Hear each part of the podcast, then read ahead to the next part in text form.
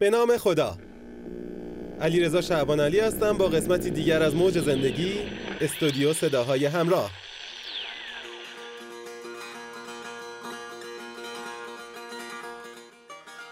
گلستان سعدی باب دوم در اخلاق درویشان.